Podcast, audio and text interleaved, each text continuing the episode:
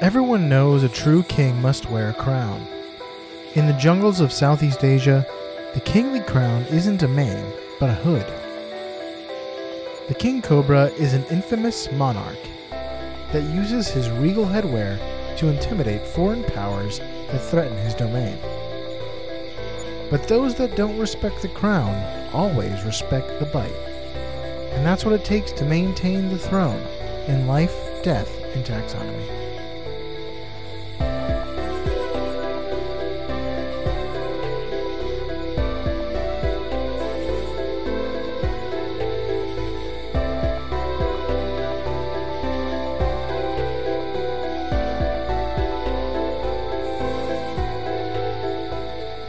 Welcome to Life, Death, and Taxonomy. It's your 30 minutes of interesting animal information. I'm Joe.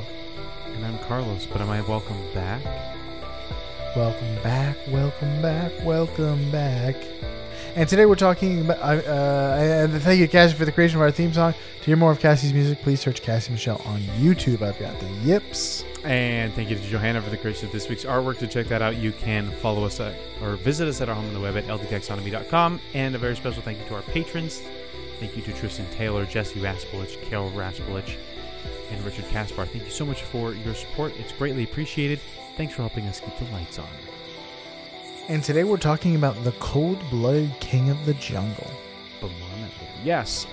But more on that later. I didn't even write that down. I do have the yips. Do you usually write down, but more on that later? yeah. Ah, interesting.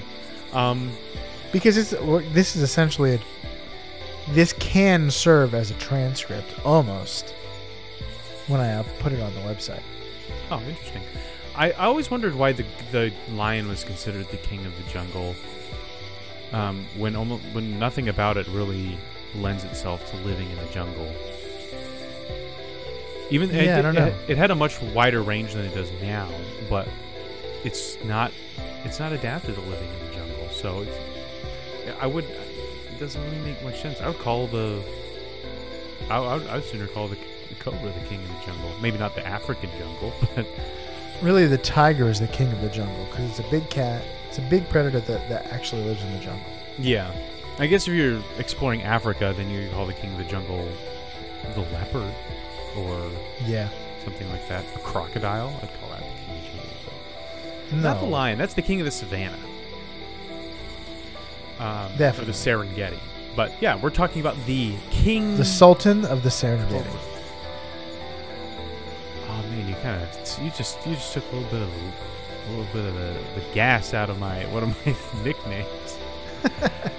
the king cobra, which is it's also called the hamadryad, which just sounds like some sort of like Greek ancient Greek entity. It's like, "Wh- oh no, the prophecy, it's being fulfilled. Now we must go and visit the hamadryad. I thought I'd never have to go back there. It's been a thousand years. Anyway, um, we're going to call the King Cobra here the Hooded Hypnotist, the Venomous Vizier, and the Sultan of Sting. Oh wow. We were both thinking of sultans. Yeah, but I was Do thinking you of Babe Ruth. think every time you think of like um like a fun amount like a bunch of nicknames leading up to introducing something, do you think about the Sandlot? Cuz I always think about the Sandlot. Talking Uh, about I was Babe definitely Ruth. thinking about the Sandlot when I came up with the Sultan of Sting. yeah.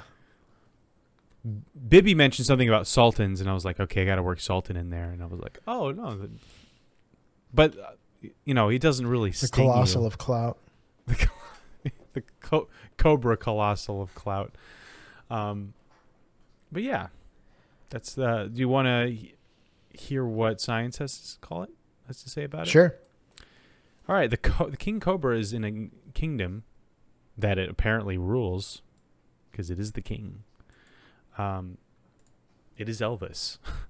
uh, it is the kingdom that you know, love, and are in. That kingdom is Animalia, and I would not call this a just king. Uh, the phylum is Chordata. I guess the king, the king of Kingdom Animalia would be God, but um, so there is a just king over that kingdom. Um, the phylum is Chordata. The class is a Reptilia. Uh, the order is Squ- Squamata. Squamata. Squamata Uh, the suborder is Serpentes. Worst house in Harry Potter. The family is Elapidae. The subfamily is Elapinae. Oh. If I had twins, I'd call them Elapidae and Elapinae, and no one would ever get it right. Um, the genus is Ophiophagus. Uh, and the species is Hannah. so if I ever saw a, a cobra in my house, I'd be like, kill Hannah. but yes, O Ophiophagus Hannah is the binomial nomenclature.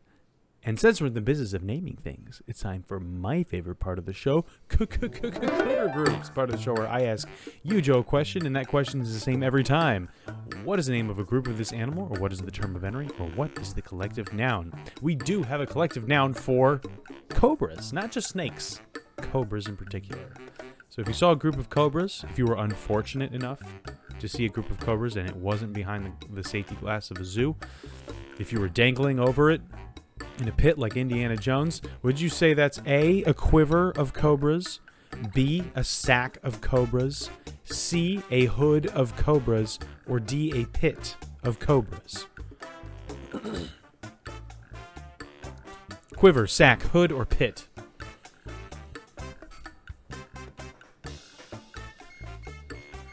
Um, sack. Final answer. That is incorrect. Is it hood? That is also incorrect. Good. It is quiver. Okay, that was like that might have been my third choice. it is uh, not related to the animal whatsoever. Um, That that always makes me feel better when I was nowhere near guessing that answer. that's a, qu- a quiver of cobras because you're going to be quivering if you saw it. Mhm. I guess. Yes. Yeah, sure. That makes sense. Um, you want to hear about what this guy looks like? Sure. King cobras are pretty big snakes. Very big snakes, in fact. They are the the largest uh, venomous snake in the world. They have drab green scales with cream colored stripes. Uh, as juveniles, their scales are black and yellow, so they are they have much more striking colors when they're young, and they turn to more camouflagey colors when they're older. They have rounded noses and perpetually angry eyes, which have round pupils. So most cartoon cobras are lies.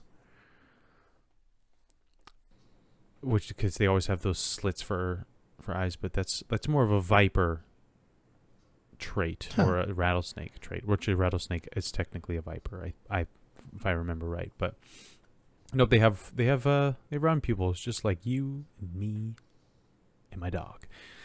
But their most characteristic trait is their trademark hood, which are two scaly flaps that can flare out from either side of their neck, making them one of the most intimidating snakes out there, and that's by design. But I did And say iconic. it is iconic. It, it is Oh, like s- I forgot- snake dot text. I forget. I forgot to uh, say that this was um, suggested by Calvin, Nice. who just wanted a snake, and I asked him what kind, and he said, "I don't know, king cobra." the most iconic snake. Yeah, the yeah, the the snake. You know what I'm talking about. the only the only the only one that matters.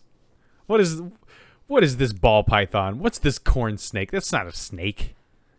You gotta give me the one with the flaps. Yeah, we've done a snake. Uh, He's like, just give me a snake, and we've done a snake. What kind of snake do you want? A King cobra. Oh, I don't think we've done a king cobra. Let's do a king cobra. Oh, we did I- talk about king cobra when we talked about the mongoose, Yes, I thought you were talking. which is about. the world's best measure up. he wanted a snake. Like to no, no, no. He snake. wanted us to do it. Oh, okay. I thought he I thought you were talking to Calvin and he's like, "I would like a snake." And then you're like, "What kind of snake?" And he says, "King cobra" because it's the only snake he knows. you may not have that. you may not. Yeah. I don't yeah, I think they're out of stock at the pet store. Um but uh I mean, you could run it by your parents, but I don't think you're getting it. Right, right, yeah. Um, but yeah, so this is like I said, they're the largest venomous snake. Um, but what is that? Like anaconda sized? What kind of what kind of uh, sizes are we talking about here? Good question. Welcome to the Blood Measure Up segment, the official listener's favorite part of the show, the part of the show when we present the animal size and dimensions in relatable terms through a quiz that's fun for the whole family. It's also part of the show that's introduced by you when you send an audio of yourself saying, singing, or chittering the words measure up into ldtaxonomy at gmail.com. We don't have a new measure up intro this week, which means we're going to have a king cobra It's a famine, introduce the show. a famine of measure ups, and that's not. I'm not saying that to get the uh, the the people who have the listeners that have put the team on their back to do it again. Um, although we would love to hear measure ups from you always, but this is this is a call out to uh, to everyone who has not sent in a measure up. Let's hear your voice. We'll put it on the show. You want to be hear it on the show? Yeah. I don't know about percentages and like usually like how it works, but like the the number of people that send in measure ups versus the number of people that listen seems low. I don't know. I know it's, It's- hard to get people to do do something a little less passive than just listen. Well, it's kind of it, it kind of takes that um, Pareto uh, 80-20 principle and just brings it to the extreme. It's not that like 20% of the people are doing 80% of the heavy lifting. It's that like 2% of the people are doing Yeah. 98% of the heavy lifting. Yeah. Uh, but without further ado, the listener's favorite part of the show.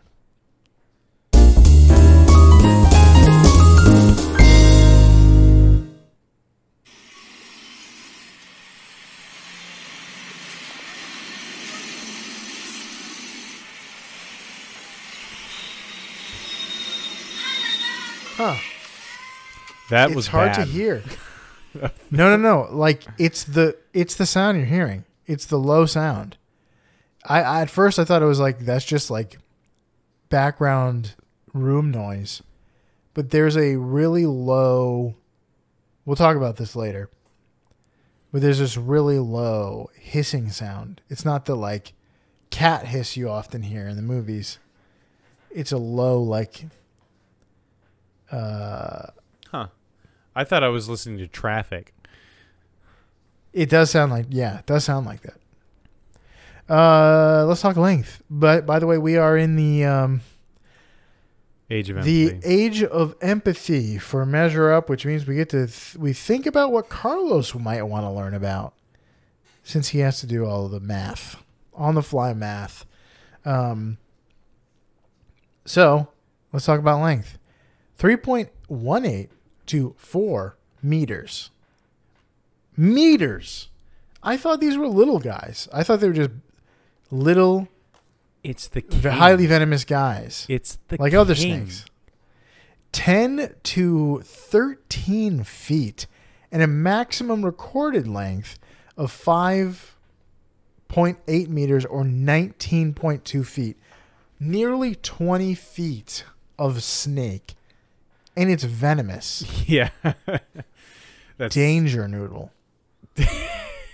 That's a, that would- that that would have been a good nickname. That's not original. Oh, is it not? So, how many king cobras go into the distance of the the distance that the Bell P63 king cobra could fly in an hour? It's top speed essentially. plane? How many cobras per hour can it fly? Yeah, here's a hint. The Bell P63 King- King Cobra was a fighter aircraft developed by the United States in 1942. It never saw World War II combat use by the U.S. Air Force because it had poor performance in high altitude. The engine was behind the cockpit because the designers put a 22 m- uh, 22 millimeter cannon in the nose Why does that sound small? 22 millimeters. Yeah, That, that's. I mean, that's not the size of the cannon. That's the size of the round it fires. the round. So it's just spraying out like small 22 millimeter. 22. Is that considering that a that a, your typical pistol fires a nine millimeter. It's that's like more than twice the size of a normal handgun. caliber. okay? So when I I I'm thinking 22, like a 22. It's not 22 millimeter. No, no, It's 22 is point- 22 inches. Yeah, it's 0.22 inches. No, this is 22. I always forget that they mix their yeah. when it co- comes to gun they, guns they mix uh Yeah, that's something. the That's unit. something like three quarters of an inch in diameter. Is a 22 millimeter. Uh, so it's a big thing. Yeah, it's very big. Not the biggest, but like when it comes spraying out of a machine gun, it's a big. It's a big deal. So anyway, the the Soviet Union said, "Yeah, sure, we'll take those." Uh, even though they're not good at high altitudes. So we gave it to them and they were fighting the Luftwaffe at the ideal altitude for this plane. So wasn't a problem. Use what you can. So get. this one's about got had to do with guns and World War II. Yeah. Well, I don't think they they didn't have any uh, supersonic aircraft in World War II, so I I mean that's all I have to go on. That it I don't think it went more than like 700 miles an hour. Well, it's also a plane that we dumped off on uh, another Um, country on one of the allies. Didn't even use it. N- It doesn't sound like it. W- it wasn't because it was particularly slow, though, No, probably not because it was slow. which is the But if it was super, it was if it was really fast but not good at high altitudes, we might use it anyway. yeah, that's true. Um. Oh man, I just uh, the reason why I mentioned World War II is because I just uh, watched a documentary on kamikazes. Um, so which has to do a lot of with planes. Different planes. believe it or not different different planes um anyway so i don't know i'm gonna say 400 miles per hour because that is that's like takeoffs well no that's that's significantly faster than like takeoff speed so it's enough to get you in the air and keep you in the air but uh, it is nowhere near supersonic. So I'm just gonna go with that middle. Um, in an hour, you said. hmm So the yeah, it's four four hundred miles.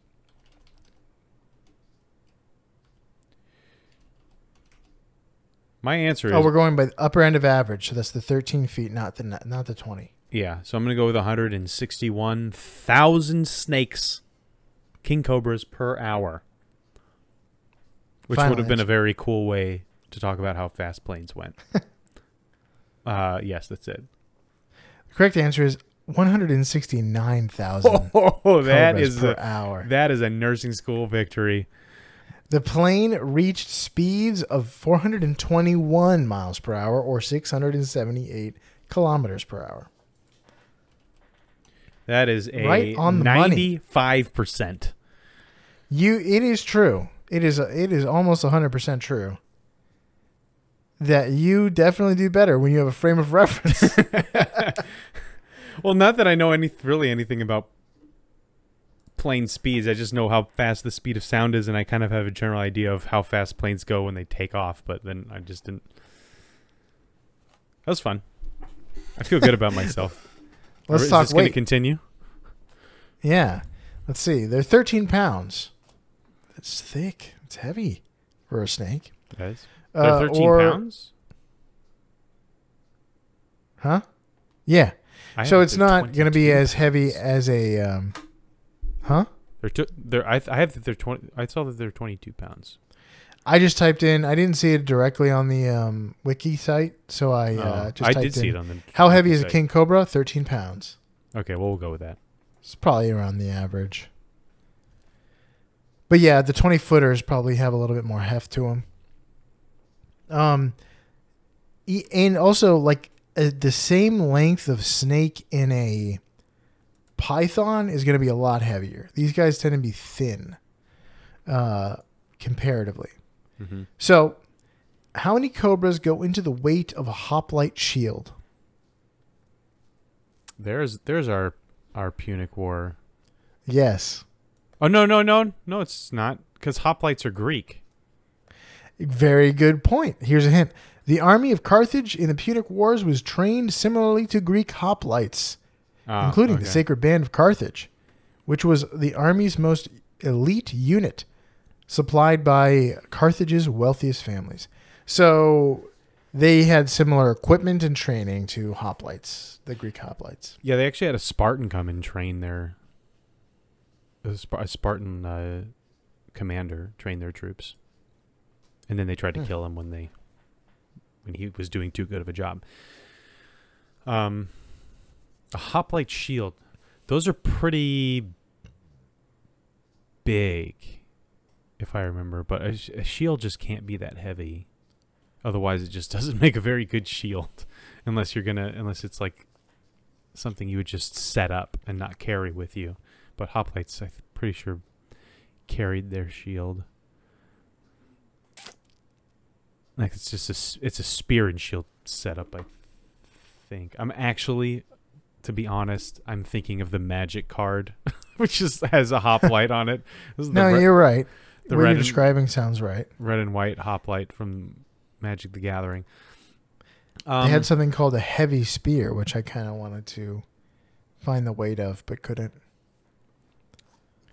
Um, I mean, these shields are probably made out of wood with maybe like a metal coating, possibly.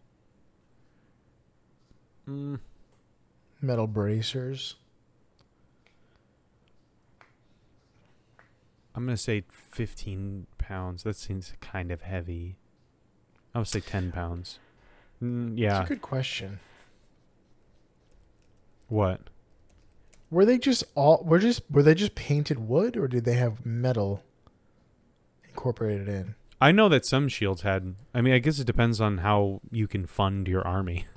A cheap shield would just be wood, and then one that was a little was more expensive but more effective was a wooden shield that was coated in in a, a thin layer Yes. of metal. What they weren't Wood or stiff leather- Wood or stiff leather faced with bronze. Yeah, so we're gonna go with. Oh wait, you said how many of these go into the weight of a hoplite shield? Unless you're gonna, unless you're gonna flip it on its head and say like, 0.7 went into the weight of a hoplite shield. Um, it's I'm probably seriously underestimating the weight of one of these shields. So I am going to say.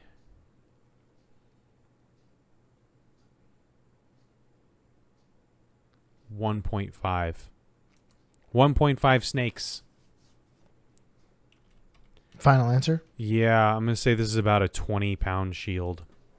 That any higher, I just don't can't like. That seems like it would be impractical to use in in battle. You just get too tired. the correct answer is 1.3 cobras. Wait, is the that? shield was between 14 and 18 pounds. They were pretty much carrying a full cobra and then some on their arms in battle. That is a nursing school victory. Is an 86 percent. Double win. When was the last time you got a double win? I can't. I can't even remember. It was in the before times. Well, that's all I got for that. Double victory. Take a victory lap. Pepperidge Farm remembers. Put it in the put it in the books. One day maybe we'll get famous enough that people will actually keep a record on a website somewhere. Yeah, but by but long before then, we'll get measure ups every week. so Uh, he, you, do you have any fast facts? Fast facts before we get into the major facts? I do.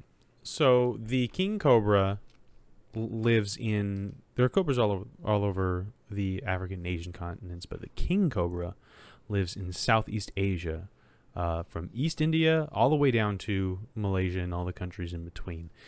Um, it likes the uh, the the jungle or rainforest areas uh, on the islands and The in- Rainforest Cafe. and it, it definitely loves the rainforest cafe, especially when the lights go down and the thunder starts to roll and all the gorillas hoot.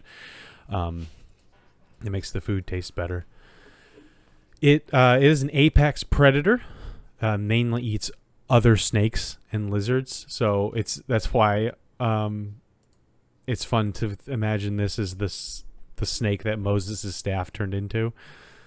Um, and that and obviously watching the Prince of Egypt, it turns into a cobra and Mhm. eats the other snakes.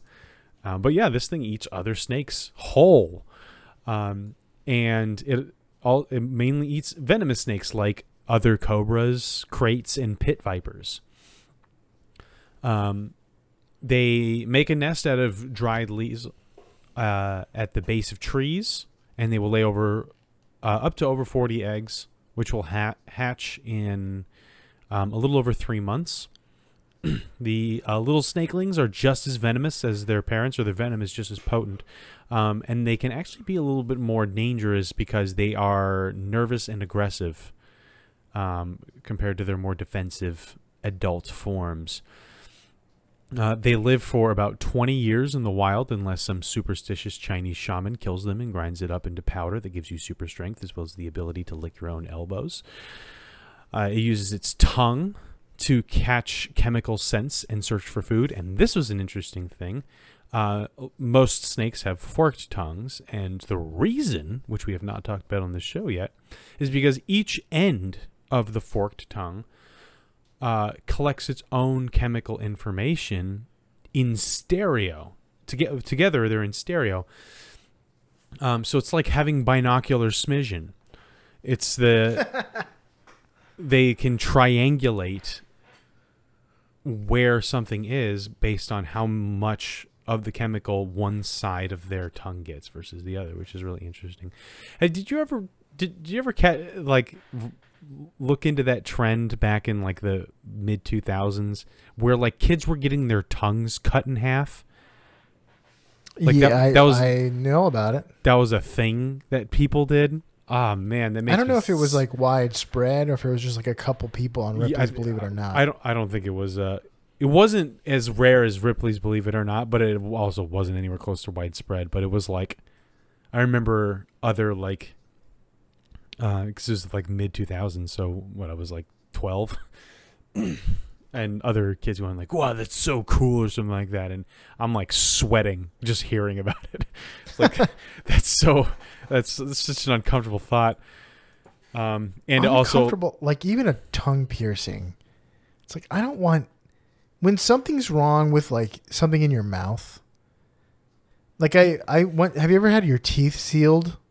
yes, Um, and then go- you your bite is weird for a few days. yeah. It's just like ah, you can't stop thinking about it. You do get used to it though, and pretty and Yeah, relatively quickly. So, from what I kn- understand, like uh, if you get if you were to get a tongue piercing, like it would be super weird for maybe a few months, and then after that, you'd kind of forget it was there, or just play with it. It wouldn't really like my. I remember when I got my wedding ring, I was it felt weird because I was I've Yeah, oh, never yeah, been I've never been a ring wearer, and now I like I I don't even feel it.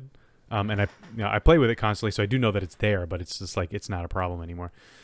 Um, but I, I, I feel like it would just it's a little bit different if you if someone took a pair of scissors and just snipped your tongue down the middle. Uh, yeah, and they were talking about oh you can move them independently and stuff like that, and um, not worth it. Not a not an advantage in my opinion. Maybe like you could reach out your tongue and like pincer, um, like a like a like a piece of Captain Crunch and bring it into your mouth. that um, would be fun. That would be fun.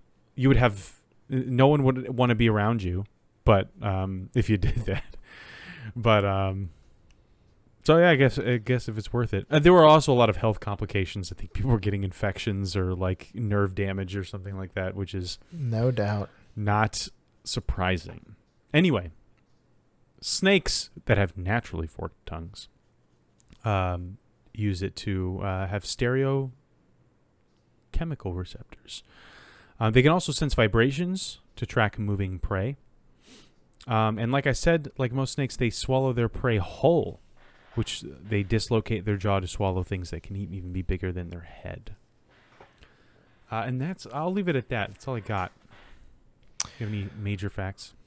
Okay, I'm calling this major fact Hood Habits, which sounds like a 1990s like rap album, like a Skilo album or something. Oh, I thought you were gonna call this "F Do Right No Can Defend," because it's That's Cobra. It's Cobra Kai. Uh, for the most part, king cobras avoid conflict. You said that the adults are more defensive, um, especially with humans and large predators.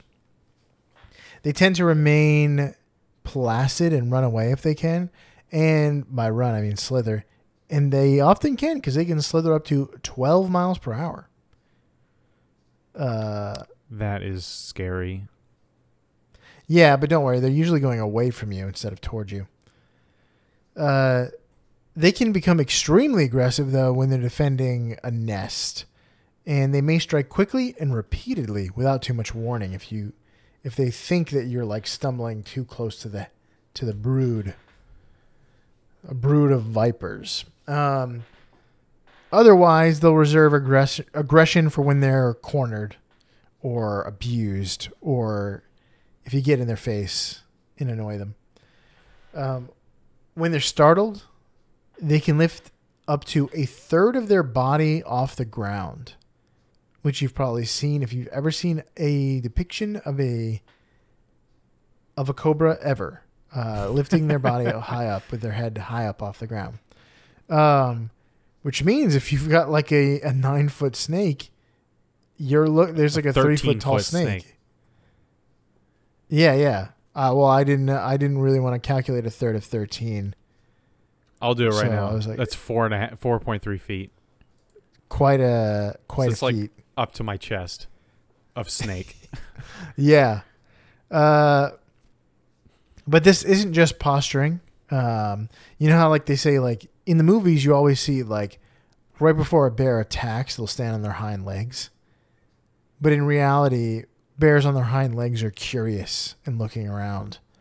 Uh, but this isn't just posturing. This is an attack position. People often misjudge what a safe distance is when a cobra is reared up. So, like our 13 foot snake, reared up to 14 and change. Um, you think if I stand, or four, four and change, if you stand uh, a little bit more than four feet away from them, you're clear of the strike. But actually, when they're in this position, even in this position, they can advance forward. They can slither forward and strike at the same time. So their range is a lot, lot longer than you think it is when they're doing this. mm-hmm. However, they typically give a few warnings before they strike, including their famous hood. Um, the Cobra hood, like you said, it flares out around the neck, but it isn't just skin folds, it's actually ribs. Their ribs move. Isn't that weird? Yeah. Um, to truly appreciate how it works, you have to kind of look at a diagram, uh, Google Images. But um, many there's like many strips of muscle, uh, and the rib bones intertwined, so that the the muscles pull the rib bones out. And it, it looks pretty interesting when you see a diagram. Uh, but in addition to the, the the hood, they also have this really loud hiss that we, we just heard, and it's called a growling hiss uh, because it's that low rumbling hiss. And they can they can hiss in like low frequencies that are close to like a low speaking human man. And they, they found that they have what is called tracheal diverticula, which act as resonating chambers for low frequency sounds.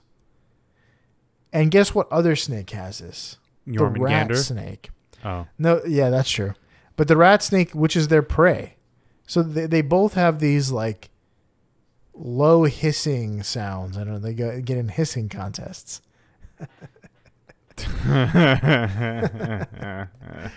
Um, if you ignore the warning signs, you might get bit. And they have an extremely dangerous neurotoxin. We are diverging from the the the typical thing, which is like when we talk about spiders, like, oh, the brown recluse, oh, the black widow. Yes, it can be very dangerous, but most people survive bites. They're not as dangerous as they, you know, they are made out to be, even though they can be dangerous. But a uh, a cobra, a king cobra bite can kill you in as little as thirty minutes. So if you're Wow. like 30 minutes out from the hospital, you are in a fair amount of danger when you get bit. That is not enough time.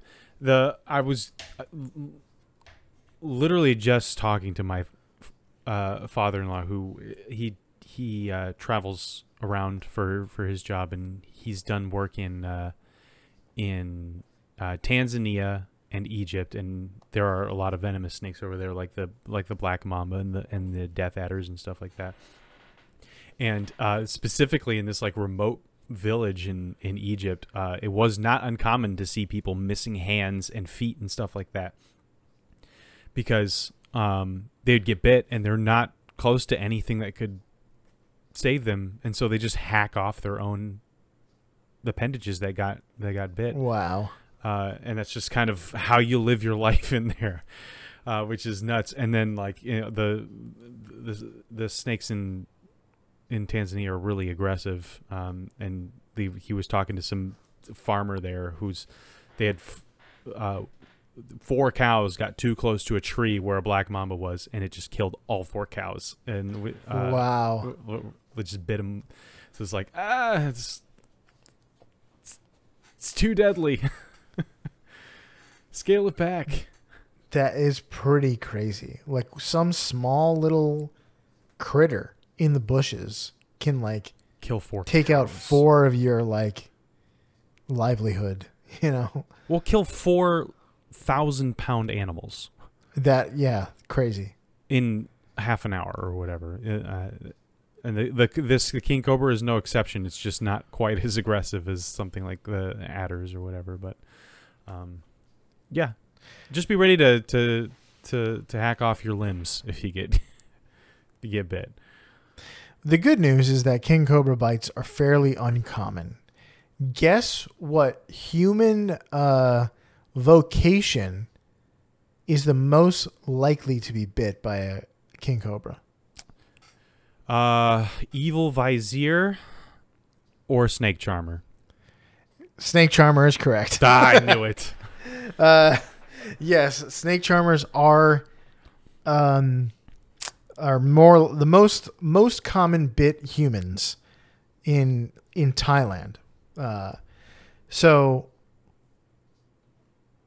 imagine earning a living in the same way and probably a similar living that a like juggler or a busker would how how much money would you need to make a year to be a snake charmer? Like I'm thinking professional athlete money. Yeah, but like you got these jugglers that juggle chainsaws and stuff like that. I'm sure they're not making professional athlete money. No, no, no. That's what I'm saying. It's like these That- the people the people in India and in these different places that do snake charming. But from what I read, ma- they're like street street performers. it doesn't seem like it's all that it's dangerous, but it's not all that complicated. No, but so like you're making it's so like if you get bit, you are in a big trouble. So first, let me if you don't want just street performer money, let me sweeten the deal. It's also illegal, and you may be arrested if someone catches you doing it. Does that make you want to do it more? A little bit. uh, because it is illegal um, in India to be a snake charmer. Because what a lot of these snake charmers will do, they'll like grab up all these snakes, and they'll remove their fangs, they'll remove their uh, venom glands. They will sometimes sew their mouths shut, and um, they'll they'll the snakes will become locally like d- endangered and threatened because of all of like you know people going through these snakes. Um, but uh, obviously, um, there's like a, a deep cultural connection to snake charming, um, Sewing or else no one would do it. shut seems like the worst possible course of action. yeah, Because you're going to need a new snake in a few weeks. I think what what is most typical for people that want to remove the threat is to remove the gland. Yeah. because then you still have the teeth and it looks dangerous um but it's not it's not dangerous it's not that dangerous to you to humans. Um but yeah. I, I was when i was thinking about this i was like man who would ever want to be a snake charmer? And then i looked it up and i was like oh I, or i assumed like oh there's going to be this deep cultural connection with it. And there is but it's also illegal straight up illegal to do it. In India, but is it illegal Yes. everywhere else? No, but uh, well, it's illegal in India, but people still do it. Like, you, there's families who's like, my father did it, my grandfather did it, his father did it, so I'm going to be a snake charmer. Yeah, and it's not like you. It's not like those guys in. Um, I think it's Nepal where they, you know, they free climb up to like this cliff to get honey Oh, from the these honey? like ridiculous bees that, uh, and like half the time you somebody dies or something like that. But you're getting a resource. This is not getting any sort of resource. You're just hoping that someone, uh, you know, chucks a a tuppence in your in your hat when you because you're flirting with death here. But if you've defanged it or Hopefully- removed the venom gland, then you're not really flirting with death. True. I don't know if how widespread that is. I don't know if there's like, oh, we're the real snake charmers. Our snakes are fully intact and, and dangerous. I'm sure Um, there's some sort of there's like uh there's sharks and jets gangs uh, for Mhm. the like the the OG and then the the the posers. But like also, here's the other thing. Um if I'm a passerby why would I want to get close enough to the snake performer, to the snake charmer, to actually land my tuppence in his hat? That's part of it. It seemed I saw videos of like the the basket for the money is right next to the snake, right Like- next to the basket with the snake in it. So like it's kind of like a challenge.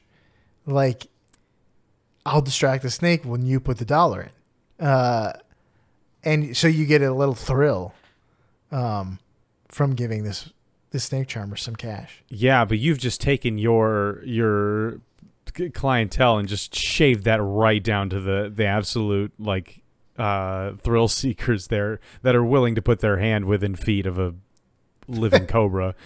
Well, the ones I've I saw that were doing that, the snake's like the ho- back of the snake's hood was to the the basket for the money, But we just and it was locked into the um to the stick or whatever. We The, just uh, talked about how how easy it is to underestimate I, uh, the, Yes. the range of a of a snake, and they're just so fast and they're so unpredictable. Man, there's there's no amount of money you could pay me to get that close to a, a, a cobra. Let alone I'm in the position where I'm trying to pay somebody else. I don't know if they all do this, but in the video in the video I was watching, this guy was doing that. yeah, that's just th those do not seem like strong business practices, but maybe they're strong. I don't know. Maybe there's a traditional lame basket and a cool basket. Like put some money in the cool basket. I dare you. is the, basket over there 20 feet away from what all of this danger that's for squares. It's even shaped like a square. But if you want to be one of the cool kids you're going to put your hand in front of this snake. Oh yeah. That's um i would i would i would rather just learn how to play wonderwall Basket on weave. guitar and uh and and get a dog to sit there and look cute and that's how i'd earn my busking money It's kind of like uh like this this the the savvy investors when the crypto thing was going crazy. i- uh, were like, "Don't invest in crypto. Invest in the comp- companies that are doing crypto." Um, like, okay, so there's like a degree of separation, I guess. Um, but anyway, you you don't don't be the snake charmer. Be the basket weaver that supplies the snake charmers. Or be the snake provider or the anti venom provider. Yeah. Oh, that's what you really want. yeah. You're just there in the wings with a blowgun, just ready to ready to to to dart the the snake charmer if And when they remove the south. gland, then you call uh, PETA. Fish and Wildlife. India's Fish and Wildlife. Uh, we got we got some snake charmers out here. Yeah, Uh, it's uh, it's not for me. To either, um, I, I'll enjoy it from a distance. Yeah. I'm like, oh look, I can see kind of over there the vague shape of a of a man sitting there with a with a bong. I'm way more interested watching a documentary video or tooling around a uh, reptile terrarium and reading the facts Yeah. than I am watching a guy annoy a snake. A, an, annoy a 13 foot snake that can run that can slither Oh. 12 miles an hour at you. Well, that's another reason I never, I didn't know that they were ever 13 to 20 feet because the snake charmers almost never use the King 13 footers. Yeah, or or never use like it doesn't seem like they use king cobras very much either, but uh, co- just cobras in general because it's a more of a spectacle to have this hooded, this quintessential archetype of a snake, uh, come rising out. You, you don't you don't want to be, you don't want to have a, a weak you know like coral snake or something come slithering out. Everyone's gonna laugh I'm- at you. There is something to it. There, there, there, there's a fascination with snake charming. It's in cartoons, uh, many cartoons. Yeah, yeah. It's it is interesting how much in the zeitgeist this fringe and uh frankly not not very desirable uh profession is. I mean, sword something like sword swallowing or like um just any any like dangerous spectacle act. That's all. That's all in the in the cartoons and the movies and stuff like That's that. true. That's true. Um, We are. We're just fascinated by spectacle. I wonder if there was a bunch of snake charmers that w- traveled with circuses in the United States, so that's why it's so. Uh, it's in the um, culture. it also represents something very yeah, very foreign uh, to Yeah. to the U.S. So it's it's also quintessentially like. Look, we went to the far east and brought back Yeah. this man who can stare death in the face with his instrument. Exotic intrigue. Yeah, it's very this very Victorian. Uh, yes. thing to do. But anyway, we are we're we're waxing here. Uh, yes. You got anything else? That's all I got. That was the King Cobra. So, for you out there in podcast either, puff yourself up, flare your hood, and stand your ground like Tom Petty.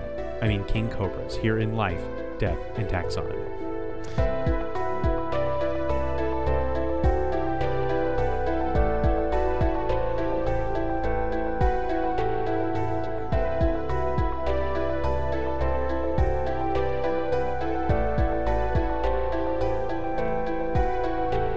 Hey Taxonomy Titans, I just want to remind you that we now have a Patreon. Patrons can see full video episodes and get shoutouts on the show.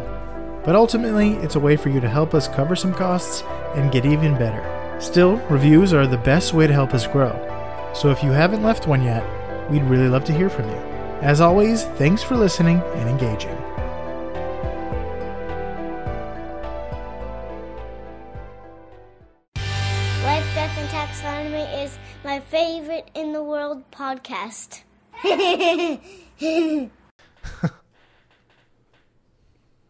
Forgot about that song. I, was I actually what have- the heck does Tom Petty have to do with this? I have been singing that song for the, like, while I was uh, giving the kids a bath. I was just like, No, I won't back down.